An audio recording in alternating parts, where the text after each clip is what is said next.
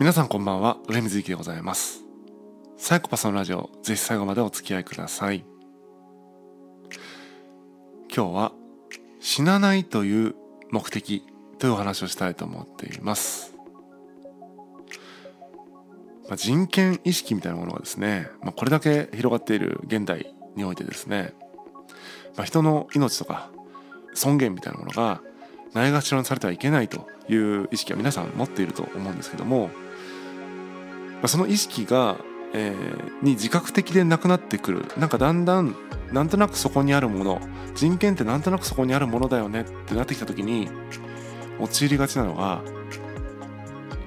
生きているっていうことは善だよねみたいな感覚なんですよね。意識的に人権とか尊厳みたいなものを考えている人っていうのは死ぬっていうことさえも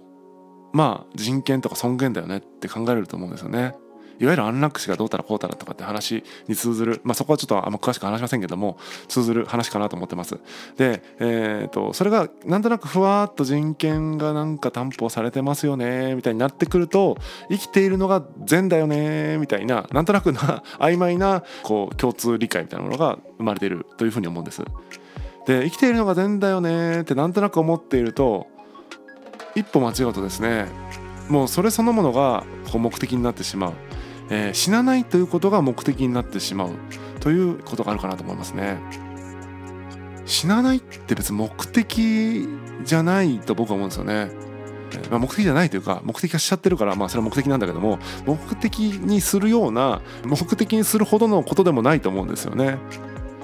なんで死にたくないんだろうっていうことなんですよね。死なないっていうことを目的化してしまうと死なないために生きるみたいなことが起こるんだけども何のために死なないんだろうと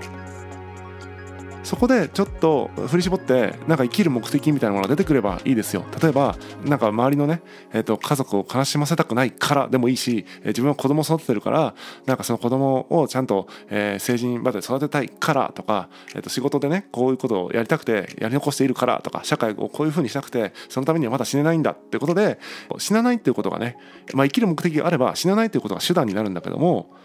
なんで生きてるかよく分かんないけども、まあ、死なないないってことを目的にしてとりあえず生きてますみたいな状態になっている人、えー、がたくさんいるんじゃないかなと思うんですね。僕はそれをね、えー、ゾンビだと思ってますね。なんなら一動物山にいるいろんな動物たちと共に生きている人間みたいなレベルであれば僕はそれでもいいと思ってるんですよ。死なないという目的のためにただ生きている。全然いいと思うんですけどももう今ってこう人間が地球を破壊しているみたいなのがもうめちゃくちゃ言われている中で、えっとね、脱炭素だとかなんかいろいろ出てるじゃないですか。SDGs で戦うたら持続可能な開発目標ですみたいな言ってるけどもやったらもうそれ早めに死んだ方が持続可能なんじゃないかって僕は思うんですね。それにもかかわらず今価格って、えー、ね不老長寿じゃないけども死なない方向にどんどんシフトして長生きしましょうみたいになってるじゃないですか、えー、人口増え続けるじゃないですかみたいな。より地球に負荷かかりますよねみたいな感じで地球を大事にしたいのかその死なないということを大事にしたいのかがよくわからないなと思いますね。もちろん地球とかいうそのね自然環境と人の命ってことを同列で語るのは良くないとは思うんですけどもとはいえですねなんで死なないんだろうというふうにも思うんですね。別に自殺しましょうとか死んでくださいって言ってるわけではなくて、えー、死なないことを目的化してまで生きる意味って何なんだろうってすごい考えてしまいます。生きる目的っていうのは別にその人間にとって究極の真理としての生きる何か目的という話ではなくて自分にとって生きる理由みたいなのはあった方がいいんじゃないかなって思うんですよね。それは昔から言ってますけども昔からっていうかその昔からこのラジオやってないけど、えっと、この1年以内に言ってますけどもテーマを掲げて生きようよと。人生理念ね、えー、自分の中理念をテーマを掲げて生きようよと。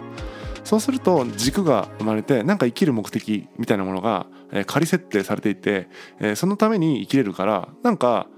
生きることが輝いてくると思うんですよね。それは別に社会的に輝くかどうかとかはまた別の話ですけども自分の中で自分の命が輝いてくるという感覚って持てると思うんですよね。でもそんなものがないと死なないために生きているっていう掲げてないんだけども結果死なないということを掲げているっていう状態になってしまうのでそういう人生というのはやっぱりちょっとゾンビっぽいなと思ってしまいます、えー、もったいないと思いますね。なんかもったいないと思う。せっかく生きているんだからどうせ生きるんだから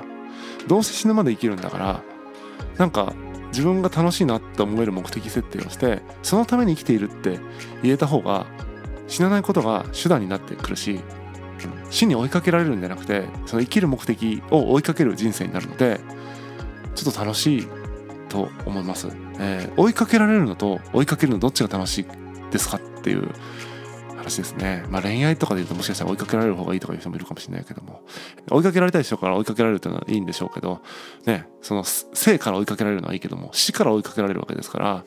えー、そんなことよりもですねやっぱり自分が生きる目的生を追いかけるみたいなね何かこういうことをしたいなこういう風な人生でありたいなみたいな、うん、それは B でもね Do でも Hub でもいいんだけども、えー、そのまあでもね行為の目的を掲げない方が僕はいいと思いますね。えっ、ー、と何々になるとか、えー、何々をするっていう目的になっちゃうと